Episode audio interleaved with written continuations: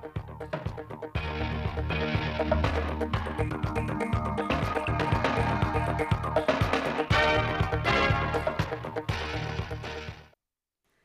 kính chào quý vị và các bạn đến với bản tin thời sự phát thanh 16 giờ chiều thứ hai ngày 26 tháng 2 của Đài Phát thanh và Truyền hình Thanh Hóa.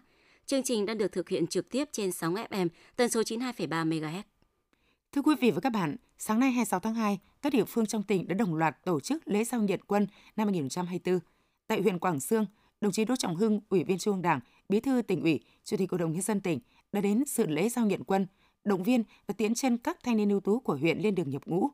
Tại buổi lễ, Bí thư tỉnh ủy Đỗ Trọng Hưng cùng các đồng chí lãnh đạo tỉnh, lãnh đạo quân khu 4 và huyện Quảng Sương đã tặng quà cho 194 tân binh, động viên các tân binh yên tâm lên đường nhập ngũ, hoàn thành tốt nghĩa vụ thiêng liêng của người công dân đối với Tổ quốc, đồng thời bày tỏ mong muốn và tin tưởng các tân binh sẽ tiếp bước truyền thống của các thế hệ cha anh đi trước, ra sức rèn luyện, phấn đấu và trưởng thành trong môi trường quân đội và công an, cống hiến cho sự nghiệp xây dựng và bảo vệ Tổ quốc. Tại huyện Hoàng Hóa, đồng chí Lại Thế Nguyên, Phó Bí thư Thường trực tỉnh ủy, Trường đoàn đại biểu Quốc hội tỉnh Thanh Hóa đã dự lễ giao nhận quân, tiễn chân các thanh niên lên đường làm nghĩa vụ quân sự, nghĩa vụ công an nhân dân để bảo vệ Tổ quốc. Năm 2024, huyện Hoàng Hóa được giao chỉ tiêu tuyển chọn gọi 234 nam công dân nhập ngũ và các đơn vị thuộc Bộ Quốc phòng và Công an tỉnh. Sau khi ngọn lửa truyền thống được thắp sáng, tiếng chống hội giao quân vang lên, đồng chí Phó Bí thư Thường trực tỉnh ủy Lại Thế Nguyên và các đại biểu đã tặng hoa tặng quà các tân binh và đơn vị dân quân, động viên các tân binh vững tin lên đường, hoàn thành tốt mọi nhiệm vụ mà Tổ quốc và quê hương giao phó. Lễ giao nhận quân tại huyện Hoàng Hóa đã diễn ra trong không khí trang trọng, khẩn trương, nghiêm túc, đúng kế hoạch và hướng dẫn của cấp trên, an toàn tuyệt đối về mọi mặt.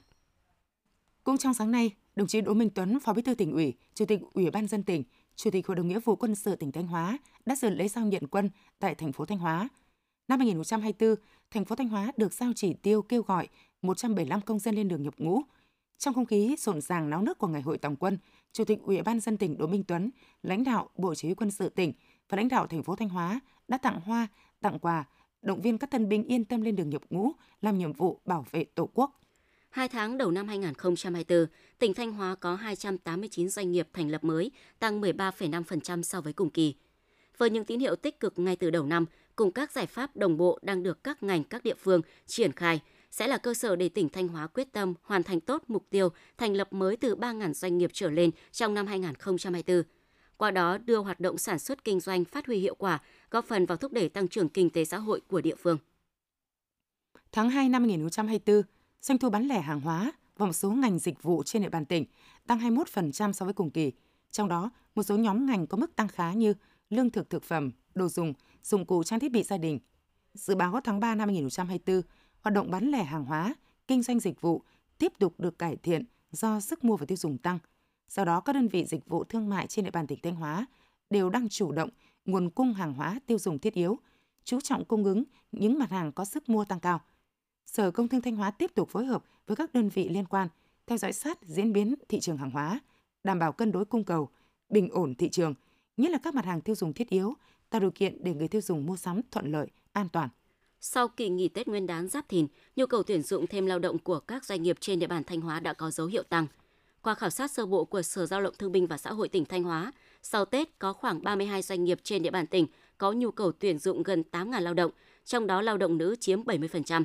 Ngoài ra, hàng chục doanh nghiệp cũng đã đăng ký tuyển lao động đi làm việc ở nước ngoài ngay trong quý 1 cho các thị trường Hàn Quốc, Nhật Bản, Hungary, Đức, Đài Loan, khu vực Trung Đông. Tiếp theo là những thông tin trong nước. Với sự khởi đầu được đánh giá rất thanh thông trong giai đoạn đầu năm mới, sản xuất, xuất khẩu hồi phục với mức tăng trưởng ấn tượng tới 42% so với cùng kỳ. Một số định chế tài chính nước ngoài tại Việt Nam nhận định Việt Nam sẽ tiếp tục là ngôi sao sáng trong thu hút vốn FDI. Năm 2023, dù là một năm đầy thách thức với kinh tế toàn cầu, nhưng lượng vốn FDI vào Việt Nam vẫn đạt kỷ lục mới, lên tới 23,2 tỷ đô la Mỹ.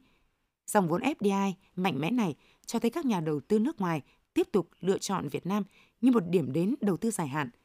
Sự gia tăng dòng vốn FDI cũng sẽ góp phần thúc đẩy sản xuất, tạo thêm việc làm, góp phần vào tăng trưởng kinh tế. Do đó, các chuyên gia kinh tế tin rằng lượng FDI vào Việt Nam sẽ tiếp tục tăng trong năm 2024. Tin từ Cục Hàng hải Việt Nam, Bộ Giao thông Vận tải, tổng khối lượng hàng hóa thông qua cảng biển trong 2 tháng đầu năm 2024 ước đạt hơn 111,6 triệu tấn, tăng 8% so với cùng kỳ năm 2023. Các loại hàng cũng có xu hướng tăng trưởng như hàng xuất khẩu ước đạt hơn 28,6 triệu tấn, tăng 8%. Hàng nhập khẩu ước đạt gần 34 triệu tấn, tăng 16%. Hàng nội địa ước đạt hơn 48,5 triệu tấn, tăng 4%. Và hàng quá cảnh bốc rỡ ước đạt 454.000 tấn. Sản lượng hàng hóa qua cảng biển trong 2 tháng đầu năm 2024 tăng so với cùng kỳ, trong đó tháng 1 năm 2024 tăng cao 43%. Năm 2023, Việt Nam xuất khẩu tôm sang 100 thị trường và nằm trong top 4 thế giới về xuất khẩu tôm cùng với Ecuador, Ấn Độ và Indonesia. Năm 2024, dự báo xuất khẩu tôm của Việt Nam sẽ phục hồi và tăng nhẹ từ 10 đến 15%, kim ngạch xuất khẩu dự kiến đạt từ 4 đến 4,3 tỷ đô la Mỹ.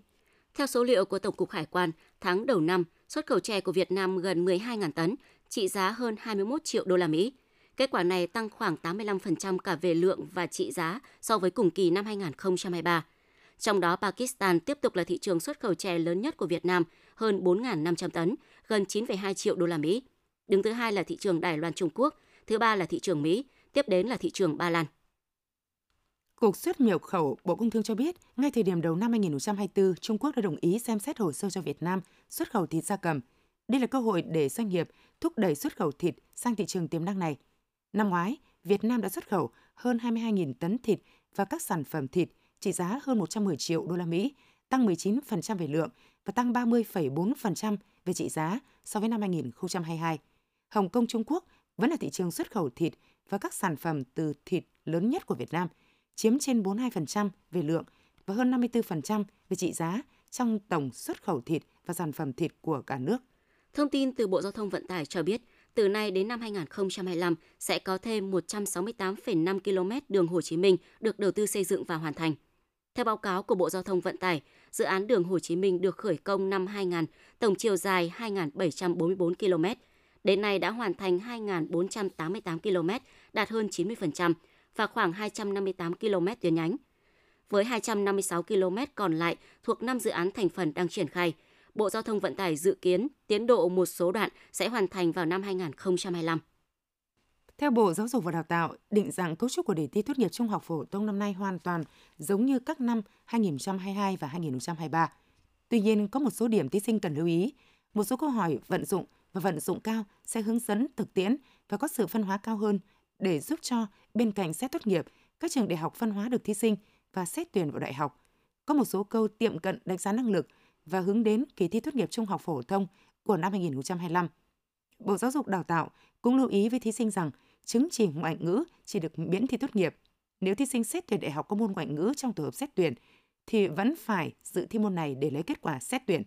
Ghi nhận tại nhiều bệnh viện trong cả nước, từ Tết Nguyên đán đến nay, số ca đột quỵ nhập viện gia tăng mạnh, có nơi còn quá tải bệnh nhân cần can thiệp cấp cứu.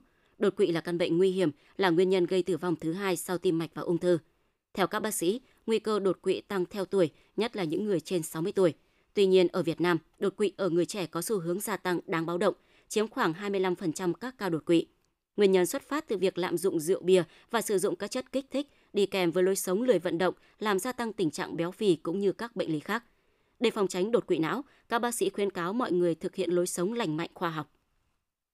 Triệu bước chân nhân ái là chiến dịch truyền thông cộng hưởng gây quỹ cộng đồng do Hội chữ thập đỏ Việt Nam cùng các đối tác khởi xướng và thực hiện hướng tới kỷ niệm 70 năm chiến thắng Điện Biên Phủ.